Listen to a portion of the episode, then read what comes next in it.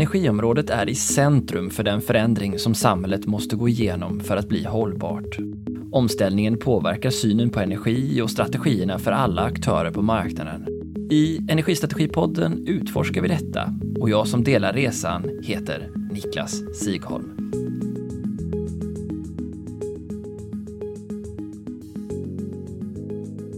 Okej, Per-Anders Gustafsson.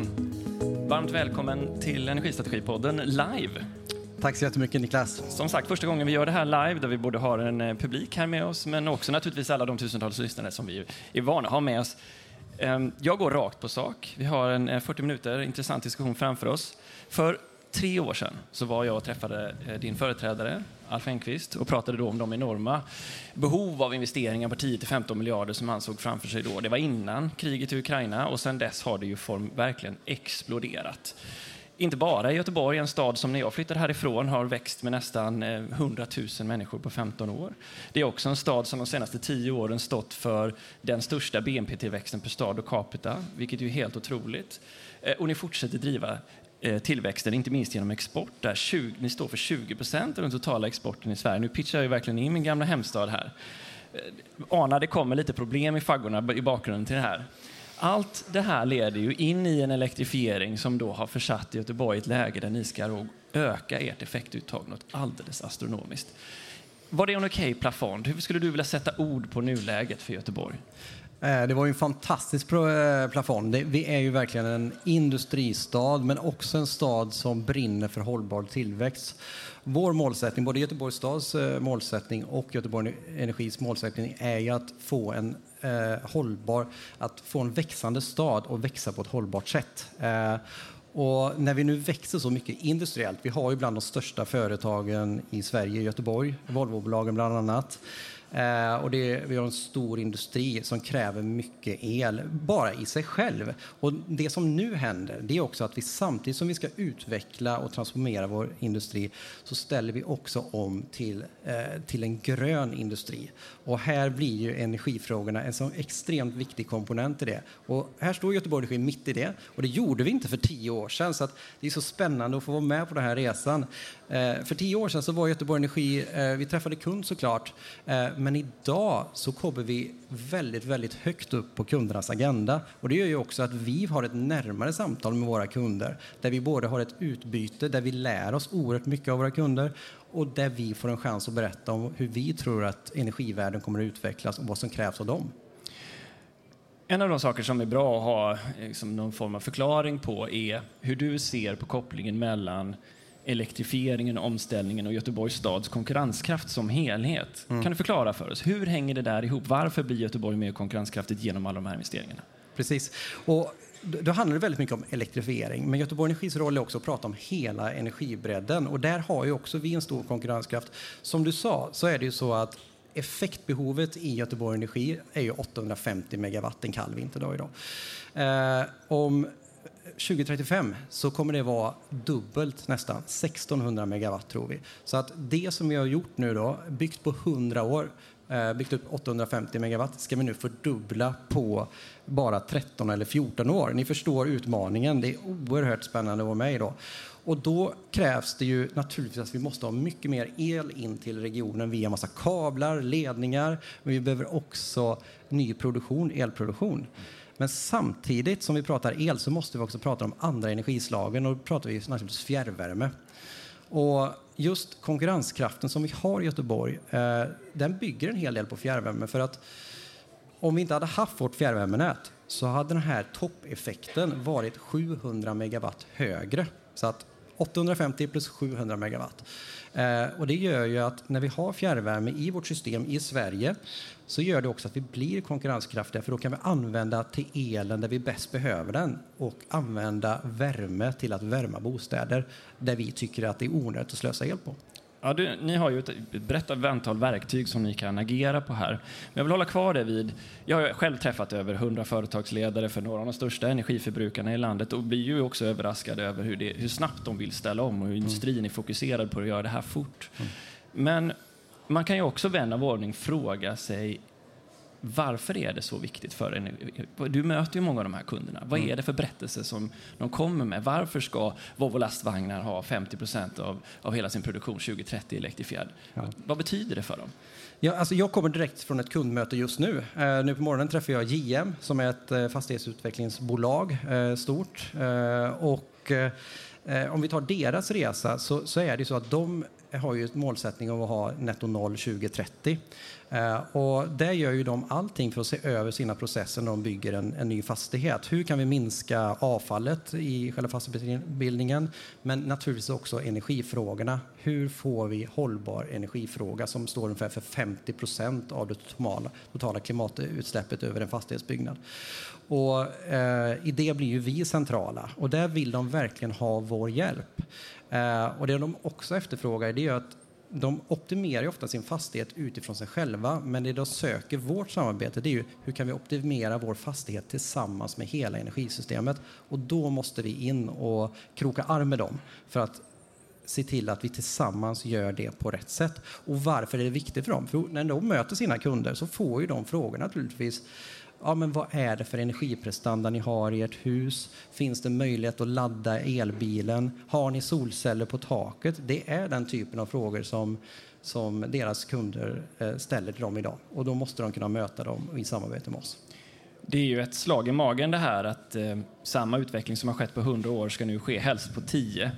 Eh, om man då blickar ut i Europa så kan man se att det faktiskt minskar elbehovet, men det gör det som en konsekvens av efterfrågeförstörelse, det vill säga att bolag tvingas dra ner på grund av brist på tillgång till energi eller att mm. energipriserna är för höga. I vilken mån är det en realitet även för de stora industribolagen här? Alltså i vilket, vilken mån är det här ett hot om vi inte klarar av det här?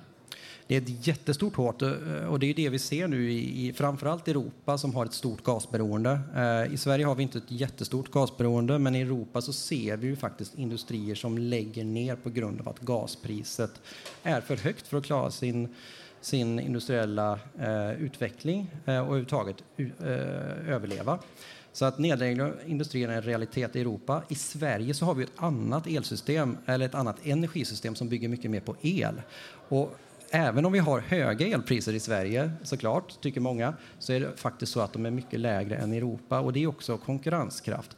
Eh, men det gör ju också att, för att svara på frågan, mm. så är ju naturligtvis industrin extremt intresserad. Hur kommer det se ut i framtiden då? Kommer vi ha fortsatt tillgång till billig e- elenergi i Sverige? Eh, och det är precis de frågorna som vi sitter med nu tillsammans naturligtvis med med Svenska kraftnät, med de andra bo, energibolagen, med regeringen. Hur bygger vi ett energisystem som gör Sverige fortsatt konkurrenskraftigt, eh, där vi fortsatt har låga eh, elenergipriser?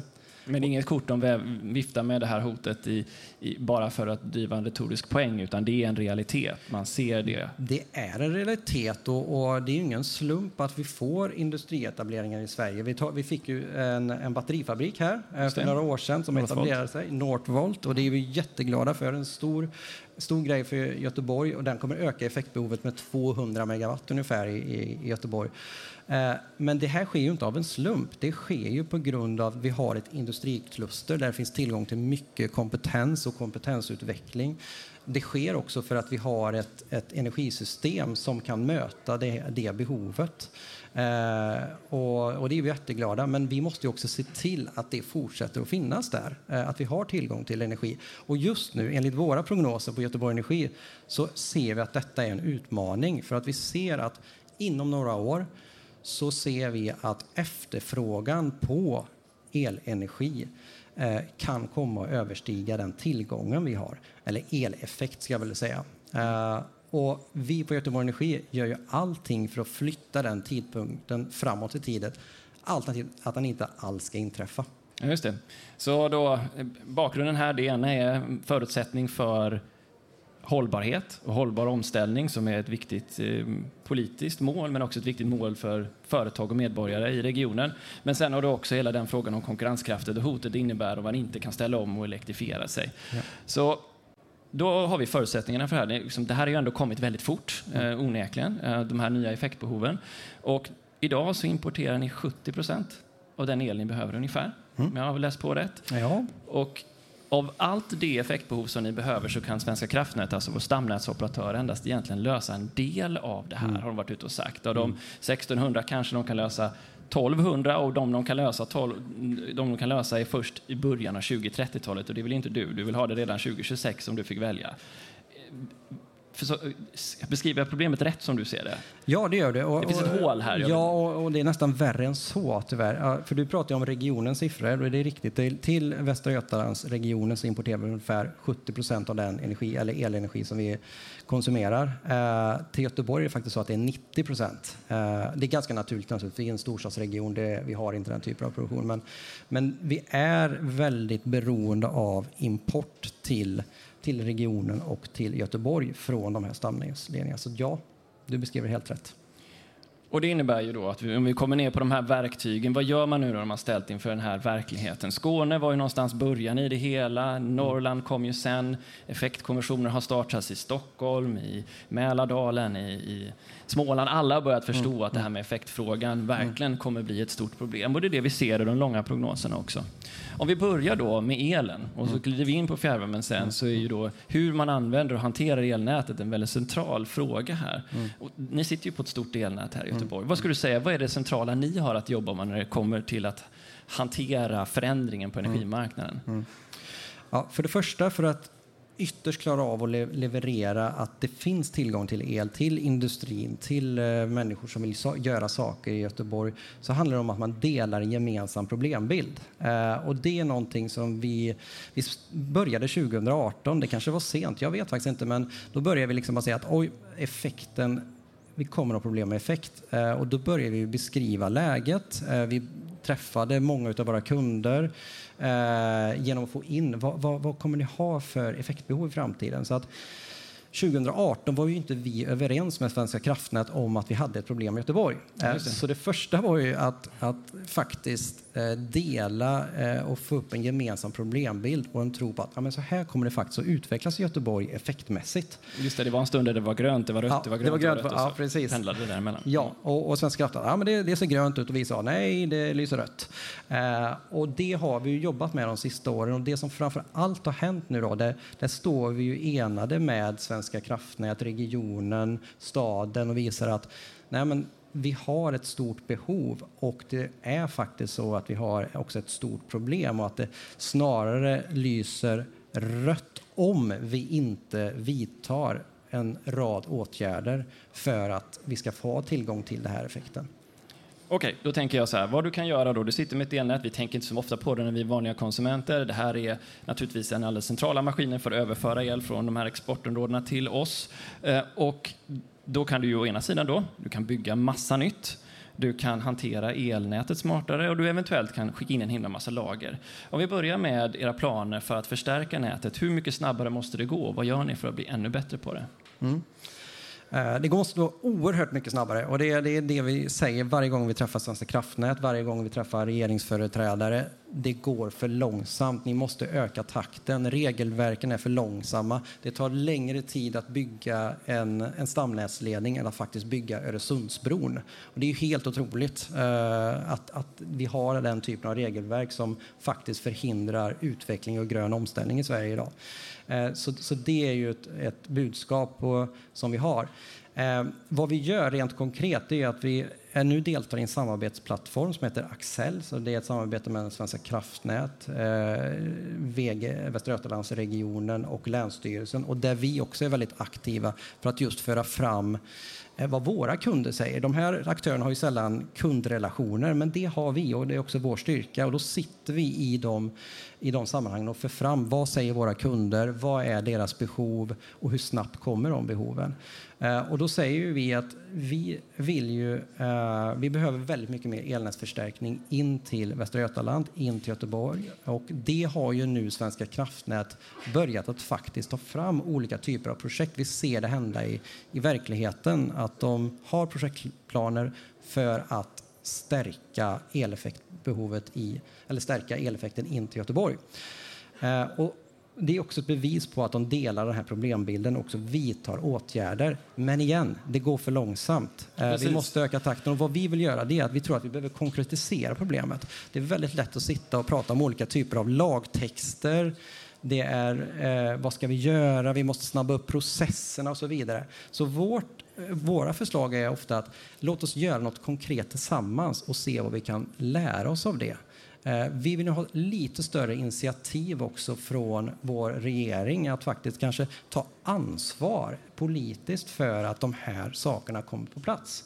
Eh, där vi gärna ett pilotprojekt i Västra Götaland. Bygg en ledning in till Västra Götaland eh, lär oss för när vi väl gör det konkret och vill någonting så tror vi också att vi kan lära oss väldigt mycket av hur vi kan snabba upp processerna. Så låt oss testa i Västra Götaland, det är vårt förslag. Ja, men eh, det kanske är svårt för liksom, folk i gemen att förstå vad det är som gör att en tillståndstid kan ta 10 till 12 år. Herregud, ja. ett barn hinner växa upp på den tiden. Ja. Eh, vilken tid är det du behöver ta nu, givet den kontexten vi befinner oss i? Ja, alltså, enligt de planer då, som, som Svenska kraftnät har så, så, säger de att vi har kanske en ökad eleffekt till, till Göteborg 2030, 31, 32. Det beror lite på vilken ledning vi pratar om. Det här kommer i steg. Eh, men vi behöver det ju faktiskt 2027, 2028 redan. Eh, och som du hör, det går inte ihop. Nej. Ja, Okej, okay. Då vi, vi får beta av verktygen här och se vad ni gör eh, snabbt. För att en sak är, som faktiskt sker är ju att en massa privatpersoner och industrier och annat investerar i ny kraftproduktion, vilket ju är ett stort bidrag, inte minst i sol. Men introduktionen av den här typen av kraftslag leder ju också till produktion som är, har lite annan karaktär än vi är vana vid. Mm. Snarare än ett kraftvärmeverk som producerar stabilt över dygnets alla timmar så kommer här stora injektioner av ström mitt på dagen. Och eh, det här leder ju också till belastningsproblem i era elnät. Eh, och Tillika då, den andra faktorn, förutom att det kommer in mycket av sån här ny produktion, är att ni, precis som många andra elnätsbolag, ju faktiskt varit lite stelbenta i hur ni har lagt upp era abonnemang. Man har en fast abonnemang egentligen oavsett hur mycket man använder det över tid, fast det kanske inte behövs. Ni har börjat försöka lösa upp de här knutarna dock, mm. Eh, genom en effekthandel väst. Förklara, vad är ambitionen med det och hur mycket av problemet kan smartare styrning av tillgång och efterfrågan påverka problemet? Precis. Och det du är inne på det är ju en av de lösningar som, gör, som vi vill få till för att flytta tidpunkten framåt eller helst att den inte ska inträffa alls när eh, efterfrågan överstiger den tillgång på effekt vi har. Och då är flexibilitet en jätteviktig lösning som är snabb att få fram. Till skillnad från att bygga nät eller ny elproduktion så går det ju snabbt flexibilitet. Det är en resurs vi har tillgång till här idag. Eh, den finns ute hos våra industrier, hos våra fastighetsägare och kanske i ny form i form av batterier eller elbilar. Eh, och där har vi startat Effekthandel Väst eh, och det är ju en, ett sätt att mobilisera så att säga, förståelsen för det här värdet. Ja, men det, alltså, det där är ju en spännande och väldigt bred fråga. Vad, alltså, som du säger, vi är vana att prata tariffer, vi är vana att prata olika typer av, av eh, prissättningsmodeller. Eh, men, och vi är ganska vana att prata koppar och ställverk och transformatorer men vi är ju inte vana att prata digitala lösningar eh, som flexibilitet ytterst är. Eh, så det här har också varit en, en resa skulle jag säga för oss att eh, internt att hitta nya verktyg, tänka nytt. Eh, så, så, det har verkligen varit en, en en givande resa. Vi ser att vi kan söka andra verktyg som inte bara handlar om koppar. Eh, och det har vi verkligen gjort med, med Effekthandel Väst. Ja, för jag menar, om vi tar den här problembilden som vi har då, att det, vi vill ha mer import, vi behöver mer stamnätsutbyggnad, vi hinner inte riktigt jämfört med när, när vi behöver behovet som är tidigare. Vi har en redan ansträngd situation, den är röd som du säger i Göteborg. Jag ser framför mig att effektpriset, som kanske få tänker på, alltså vad man betalar för sitt nednät, eller kanske vad man behöver betala för priset på el, kan sticka iväg till historiska höjder som vi aldrig sett i mm. närheten av. Mm. I vilken mån förstår den breda allmänheten risken som vi är på väg mot också vad gäller ens kostnads säga, exponering mot eh, elpriser? Eh, ja, eh, det, det, är lite svårt att svara på. Det man kan konstatera sista året är ju att, att allmänheten, människor, har fått ett väldigt, väldigt större intresse för energifrågor. Eh, på middagar är man ju inte sällan den mest populära personen att prata energifrågor, i alla fall förra året när energipriserna var som högst. Vad ska jag ha för avtal? Hur ska jag göra? Vad finns det för möjliga lösningar? Så att, och det är vi väldigt glada för, för att vi tror ju att det här intresset också ökar förväntningarna och kraven på både Sverige som land men också oss som energiföretag. Och det är någonting som vi lär oss väldigt mycket av. Och då har vi också en chans att öka pedagogiken och förklara hur ett, hur ett elsystem eller ett energisystem fungerar. Eh, som är, det kan vara ganska eh, komplext och ibland lite tråkigt men har vi en prisfråga i bakgrunden så så, så, är det, så har vi i alla fall eh, förutsättningarna att prata om det. Men det som jag tror är viktigt och som, som vi på ett enkelt sätt kan signalera att det här är en viktig fråga, det är ju att prissätta effekten eller flexib prissätta flexibiliteten. Det vill säga, vad är värdet av flexibilitet? Det vet vi inte än. Eh, men där tror jag att vi har ett ansvar som energibolag att skapa det värdet eller föra ut det värdet på marknaden. Eh, vi är inte framme där, men vi försöker genom marknad skapa det. Men jag tror att den signalen till marknaden, så här, så här mycket är det faktiskt värt att göra detta flexibelt istället för att bygga koppar, istället för att bygga nät eller elproduktion, så finns det massa resurser som vi redan har idag och det är det här värdet. Jag kan tyvärr inte säga vad det värdet är idag, men jag tror att det är betydligt högre än det vi, vi har här och nu. Det var en bra relation dig och mig med. Jag väljer att måla upp hotet och du väljer att måla upp möjligheten här. För det är ju klart naturligtvis så att om, om jag säger å ena sidan att effekttillgången kommer att vara liten i förhållande till behovet och elpriset kan tänkas vara högt, så säger du ja men då blir ju värdet av din flexibilitet å andra sidan väldigt, väldigt god. Eh, men jag tänker så generellt, vad tror du medvetenheten är kring det här? Ser du det hos de stora kunderna och i så fall hur skiljer det sig mot de små? Ja, alltså det, det, är naturligtvis lite olika dialoger såklart. De stora ser ju det kanske som ett hot att inte kunna utveckla sin industriella process. Eh, men där kan man också se sig som en del av lösningen såklart. Så det är ju en väldigt mm. Eh, relation. När det gäller mindre kunder så tror jag att det handlar om att skapa enkla lösningar där man på ett enkelt sätt kan delta på den här marknaden genom olika typer av digitala plattformar. Eh, att erbjuda dem så att man kan delta med sin elbil eller sin Eh, eller någonting som man har hemma i sitt hushåll som man kan välja att koppla bort temporärt. Vilken bra segway till nästa fråga om lager. Men har ni tempo i er för att klara den här digitaliseringsresan? Vad sa du nu? Har ni tempo i er att klara den här digitaliseringsresan? Ja, det är precis det jag menar att vi har skapat genom att utveckla den här flexibilitetslösningen. Vi har faktiskt varit en av de första i Sverige att göra det. Så att, ja, det får jag nog säga att vi har. Lager kan ju bli en stor del, dels i form av stora batterier som hjälper till att hantera elen, men också vehicle to grid som det heter, alltså, alltså du använder batteriet i bilen för att också hjälpa och stödja nätet och dessutom är ju bilen flyttbar så den kan åka runt och göra det här på ställen där det behövs som bäst. I vilken mån tror du det här kan bli ett viktigt tillskott och ett verktyg för er att hantera effektproblematiken? Ja, och nu är du Göteborg, Niklas, eller hur? Ja, jag är i Göteborg. Äh, du är Göteborg mm. och Wheel to Grid är ju någonting som vi naturligtvis pratar lite extra mycket om här. Vi har ju några stora bilfabrikanter, minst sagt. Äh, och Eh, Eh, jag tror, jag tror, att detta är en väldigt viktig fråga för dem, naturligtvis, Weekend och få detta att fungera, för det ger också ett värde i bilen. Eh, när man producerar sin bil så är det klart att kan den här bilen också med sitt batteri delta på en elmarknad, en effektmarknad, så är det klart att det blir en del av hela deras koncept när man köper en elbil. Eh, och då gäller det att detta ska, vi, ska få detta att fungera standardmässigt, teknikmässigt. Det ska vara enkelt att förstå för kunden när man ska göra det och vad det också innebär för, för sin bil såklart. Eh, så det är också någonting som vi... Det är här det kommer ske? Jag tror att det är i Göteborg det kommer ske och det är här det kommer ske först. Eh, och det är jag väldigt glad för, givet det är också den utmaning som vi står för. Just det. Ja, det är redan en halv miljon elbilar, laddbara fordon på våra vägar. Och, ja, det är ju jättemycket som går att använda. Jag tror den totala energin från Power Circle räknar ut till 10 GWh. Alltså det är kanske lite många energibegrepp här, men det är väsentligen mycket mer än ni har i er effekthandel idag. Ja, men precis. Jag tror 10 000 elbilar skapar 100 megawatt. Så att, Då är ni där. Och, och vi kommer ha fler elbilar i Göteborg än så. Ha, Okej, okay. så det är ett viktigt verktyg att klara av att digitalisera och driva utbyggnad av näten. Yes. Eh, och det kommer ni att klara, det är skönt yes. att höra det. Yes. Eh, det är inget dåligt förpliktigande, jag kanske kommer tillbaka om två år igen och hör hur det går. Ehm, fjärrvärmens roll, du nämnde det, att fjärrvärmen som egenskap inom framförallt de stora städerna, det här har ju också Anders Egerud uppe på Stockholm Exergi sagt, att man eh, i princip klarar av att man skulle behöva dubbla näten om man inte hade kraftvärmen eftersom en stor del av energibehovet i staden trots allt är värme. Mm. Ehm, ni sa, eller Alf sa då, att ni skulle vara fossilfria 2025 mm. inom fjärrvärmen. Hur går det med mm. det? Mm, mm. Eh, det går alldeles utmärkt, eh, får jag väl ändå säga. Då. Eh, det är, eh, det, vi står i en väldigt stor resa inom vår fjärrvärme. Som sagt, vi har en, en målsättning att vara fossilfria 2025. Det innebär att vi... Idag har vi faktiskt ett gasberoende i vårt fjärrvärme, i vår fjärrvärmeproduktion. Eh, så vi är ju en av de få gas konsumenter som faktiskt finns i Sverige och konsumerar en hel del gas. Eh, står inför ett investeringsbeslut här i september månad, det är den första september idag. Och eh, i den här månaden så eh, kommer vi troligtvis fatta ett investeringsbeslut att bygga en ny biopanna som är integrerad med Drya kraftvärmeverk. Eh, och det är ett ganska stort eh, beslut. Det är 2,7 miljarder som, som det kostar att bygga ungefär.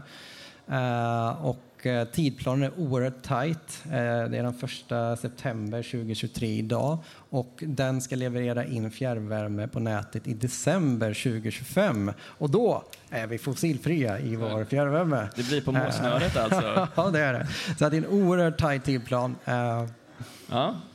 Eh, Okej, okay, så det går ändå eh, relativt snabbt. Så fjärrvärmen då, då kommer ni alltså använda bioströmmar för att värma upp eh, Göteborg. Men vi ser ju också då, vi som har kontakt med många energibolag, att det sker ju en motsatt utveckling där flera institutionella ägare och ibland också regioner som sjukhus byter ut sin fjärrvärme mot en elektrifierad uppvärmning såsom värmepumpar och bergvärme och därmed ökar stadens elbehov framför allt de svåraste timmarna. Förklara för mig, varför blir det så då om det här mm. är så självklart för dig? Precis, och det, det är ju någonting som jag bland pratar med JM om, eh, fastighetsutvecklare, men, men som vi också pratar med många andra av våra fastighetskunder kring. Och det handlar ju väldigt mycket om Boverkets byggregler. Och det låter sexigt. Ja, det, nu, nu ska vi gräva ner oss här. Nej, men alltså, jag ska inte gå djupt i det, men Eh, I princip handlar det om köpt och använd energi eh, där man, där man har olika typer av faktorer som väger in och ibland så blir det så att man styr mot att det blir miljömässigt och regelmässigt bättre att skaffa en, en, en värmepump. Eh, och det tycker vi naturligtvis är galet. Eh, vi tror ju på cirkularitet. Vi tror ju att den stora elektrifieringen kommer skapa ytterligare spillvärmeströmmar som vi faktiskt kan använda i vår utbyggda infrastruktur som fjärrvärmen är. Eh, men där gäller det att kroka arm med våra fastighetsägare för de tycker egentligen samma som oss. Att påverka de här byggreglerna så att det åtminstone blir teknikneutralt. Men nu är det så också att i Göteborg så har vi konkurrenskraftiga priser både på vårt elnät och vårt fjärrvärmenät och det gör att att vi har en stor del av, av marknaden och våra kunder väljer väldigt ofta fjärrvärme. Men det vi också nu gör tillsammans med våra kunder det är att prata om systemhelheten, det vill säga att ja, om ni skaffar en, en värmepump så optimerar ni naturligtvis ut efter bygg, eh, Boverkets byggregler. Men vi skapar en problematik i Göteborg och i Sverige som vi inte tror är bra. Eh, och då blir den här dialogen som vi har tillsammans med våra kunder extremt viktig eh, för att vi tillsammans ska skapa och klara av den gröna eh, omställningen. Men prissätter ni det rätt då? För om du kommer till en stor kund, en stor fastighetsägare, säger ett sjukhus, säger jaha, du vill ha jättemycket el den kallaste timmen på året. Så det är en jättedålig idé, så här mycket kommer det kosta dig. Mm. Är, det, är det prissatt rätt då, om det fortfarande går ihop sig? Um, det är ju en bra fråga. Det är flera komponenter i den prissättningen, eller hur? Dels är det en prissättning för själva elnätet. Där har vi ju en eleffekttaxa där vi prissätter. Den är ganska trubbig, eh, sådär, så att, eh, och den ska nog inte vara för spetsig för då blir det också för dyrt för kunderna. Men det är kommer lite åter till din grundfråga, eller den frågan du hade förut, priset på effekt. Är det verkligen det vi pratar om, eller är det egentligen mycket dyrare? Och min teori är att det är egentligen mycket dyrare och värde och flexibilitet är mycket högre, eller hur? Eh, men där är vi inte idag, eh, och då blir det ju att vi kanske inte bygger det mest optimala energisystemet. Eh, och det innebär att vi kanske inte har en rätt marknadsdesign, eller hur? Och då får man ju prata om marknadsdesignen mm. och det gör ju EU just nu. Men under tiden så tror jag att vi har en roll att spela. Att så här ser det ut, så här tror vi att ni ska välja för att få det bästa energisystemet. Just det. Ja, det blir en del saker att hålla isär här såklart. Men det är kul att vi har ungefär samma spaning där. Effekten kommer bli dyrare. Det är min spaning i alla fall. Fjärrvärmen är ju inte utan utmaningar. Vi har sett eh, stora prisrörelser på biomassa eller bioflöden här under det senaste året eh, av en magnitud som vi kanske inte har sett tidigare alls. Där kanske bio, bioenergi rör sig mer som en commodity som gas eller någon annan. Eh, hur förflyttar kostnadsläget fjärrvärmens konkurrenskraft? Hur ska den hållas konkurrenskraftig framåt, även vår och sommar och höst? Mm. Eh, och som jag sa så, så, är vi ju relativt konkurrenskraftiga i Göteborg både med vår fjärrkyla och våra fjärrvärmelösningar prismässigt om man jämför med andra storstadsregioner. Och det handlar ju om att vi tar tillvara på spillvärmeströmmar så att vi har ju en viss diversitet i vår fjärrvärmeproduktion där vi, där vi använder spillvärme naturligtvis från Renova, det vill säga avfallsförbränning. Vi har eh, spillvärme från våra raffinaderier. Eh, vi tillverkar också faktiskt värme eh, med värmepumpar då elpriset är lågt, det vill säga då finns det en god tillgång då det kanske blåser mycket. Det gör vi också.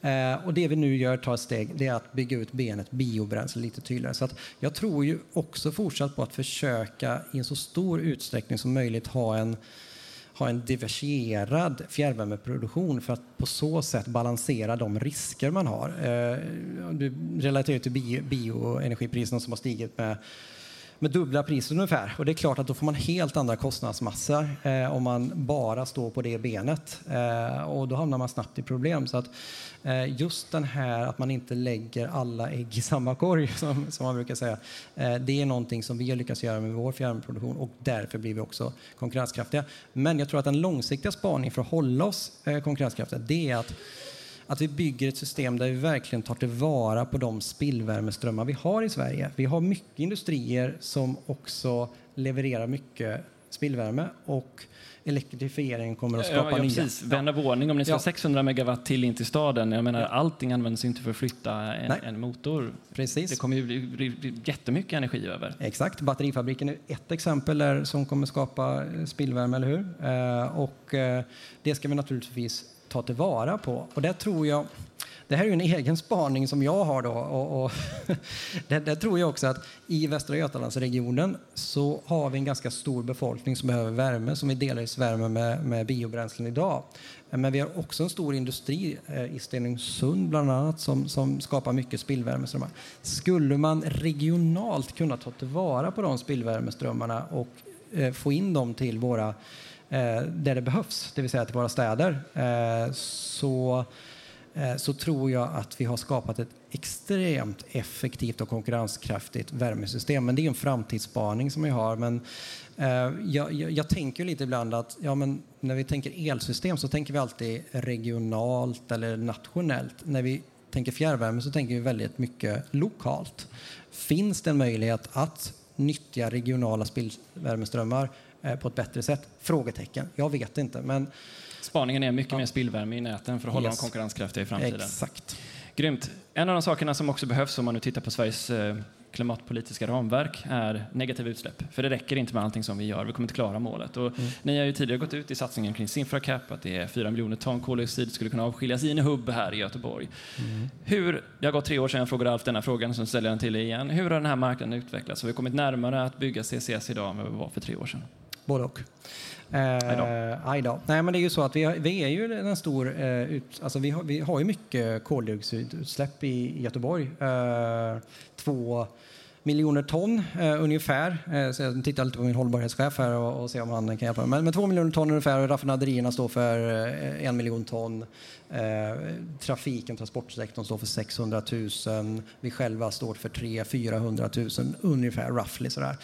Um, och Eh, där vi har störst chans att, att faktiskt arbeta med eh, koldioxidinfångning är ju i vår avfallsförbränning. Eh, och där har vi gjort en, en förstudie tillsammans med Renova som visar att detta är fullt möjligt. Men det är också förenat med stora kostnader och en hel del risker. Så det är inget man bara kliver in i sådär, ja, nu, nu gör vi, för det, vi pratar miljarder kronor som ska investeras. Eh, och det vi parallellt försöker göra då, det är ju att eh, prata med vår, våra lagstiftare. Eh, har vi rätt regelverk? Hur, är det okej okay, eh, att ha en aktion eller inte? Hur ser Energimyndigheten på detta? Eh, så att regelverken är ju lite, lite de är inte helt satta, eh, vilket innebär risk och risk innebär att man kanske inte vågar investera. Så du kan inte sätta i spade i backen förrän du vet hur kunden ser ut riktigt? Nej, men å andra sidan, eh, om vi lägger regelverken därhän så är det också så att vi har en nära kunddialog om allting och CCS är en sån sak. Och, eh, när vi frågar våra kunder, skulle ni vara intresserade av att ha möjlighet till negativa utsläpp, det vill säga ni kan säga till era kunder att när ni duschar så gör ni en klimatinsats. Det, det är rätt coolt. Och, och eh, det är någonting som, eh, när vi är ute och pratar med våra kunder, så de är väldigt, väldigt intresserade av. Så att jag tror att det finns en marknad för det, det är jag övertygad om. Eh, hur ser regelverket ut för att skapa den marknaden mer otydligt? Där står vi ungefär. När tror du att det finns en CCS-anläggning i Göteborg? Oh, det finns eh, innan 2030. Härligt. Det är skönt att det här sparas ja, men det är härligt. Eh, jag är på den här sidan och du är på den. Det är väl underbart. Ehm, vi hoppar över, så vi har pratat om eh, nu då två viktiga instrument som du har som eh, att, att hantera det här gapet, se till att Göteborg kan fortsätta ställa om och bibehålla sin konkurrenskraft. En av de sakerna som finns ytterligare som du pratade om på en konferens för inte så himla länge sedan, det är den om energieffektivisering. Och där har Fossilfritt Sverige då en organisation som jobbar brett med olika delar av samhället för att ta reda på hur Sveriges omställning ska se ut, summerat möjligheten att realisera 35 terawattimmar i energibesparing fram till 2030. Och det här är ju naturligtvis enorma mängder energi som du och jag skulle kunna hjälpa till med. Det är alltså i huvudsak flerbostadshus, småhus, men också industri där den stora lejonparten finns. Om jag skulle översätta de här siffrorna rakt upp och ner så skulle det innebära att fram till 2030 skulle det vara möjligt att spara 3,5 terawattimmar energi i Göteborg och kanske till så mycket som eh, 1,5 terawattimme el. Det är ju också våldsamma volymer. Vilket ansvar har ni och hur jobbar ni för att se till att det här blir verklighet? Eh, vi har naturligtvis ett stort ansvar här. Eh, och, som du säger, jag brukar ofta lyfta den här eh, siffran för den var förvånande hög och, då tror jag den, den var modest framräknad enligt Fossilfritt Sverige, 35 terawattimmar. Och jag tror Eh, det var både värmeenergi och elenergi. Eh, men, men Göteborgssiffror där vi också har industri. Industrin står ungefär för hälften av den där siffran och det innebär att vi borde rimligtvis ha en väldigt stor potential, potential i Göteborg givet att vi har en stor industri. Eh, och för det första handlar det om att faktiskt lyfta, få upp den här frågan på bordet att energieffektivisering är det snabbaste, säkraste, miljömässigaste sättet att få fram ny energi genom att faktiskt effektivisera. Och till skillnad från besparing, det vi höll på med förra vintern då, då vi fick gå med stora filtar och grejer, så är energieffektivisering inne, ingen komfortsänkning. Det handlar ju om att vi gör någonting bättre, eh, men att vi får samma kvalitet. Eh, och vad gör vi då? Ja, bland annat så pratar vi om att vi vill testa eh, omvända aktioner eh, tillsammans med Fossilfritt Sverige. Eh, det är någonting som vi ska upp och prata om i Stockholm 19 september. Ehm, Eh, och där handlar det om att vi exempelvis då erbjuder, eh, kan erbjuda våra kunder vad, eh, hur mycket betalt vill ni ha för att genomföra en viss typ av energieffektivisering. Och den som vill ha minst pengar för det vinner aktioner och kan genomföra sin energieffektivisering. Och det är någonting som vi vill få fram pengar till från, från olika typer av myndigheter. Så ni skapar en marknad för detta? Yes. Ja, fantastiskt. Okay. Jag brukar avsluta, vi är dags att runda av här. Um, du står inför en gigantisk utmaning. En person som jag som står på sidlinjen kan ju verkligen ha frågan hur i hela friden ska det här gå ihop egentligen? Um, med din bedömning, vad, vad säger vi 2030? Har vi lyckats? Det är självklart att vi har lyckats. Då, då har vi kommit en bra steg i vår gröna omställning i inte minst bilindustrin men i hela Göteborg. Så att, uh, det här kommer gå jättebra, men det kommer krävas Alltså jag står med uppkavlade ärmarna, säger du. Vi kommer få kavla upp dem lite till eh, för att fixa detta. Tack så hemskt mycket till er i publiken. Tack så hemskt mycket Per-Anders eh, för att ni tog er tid att lyssna på det här avsnittet av Energistrategipodden. Tack. Podden produceras av Sigholm, er partner för förändringsprojekt och digitalisering inom energibranschen. Besök oss på våra sociala mediekanaler för att diskutera avsnittet vidare. Länk finns i beskrivningen.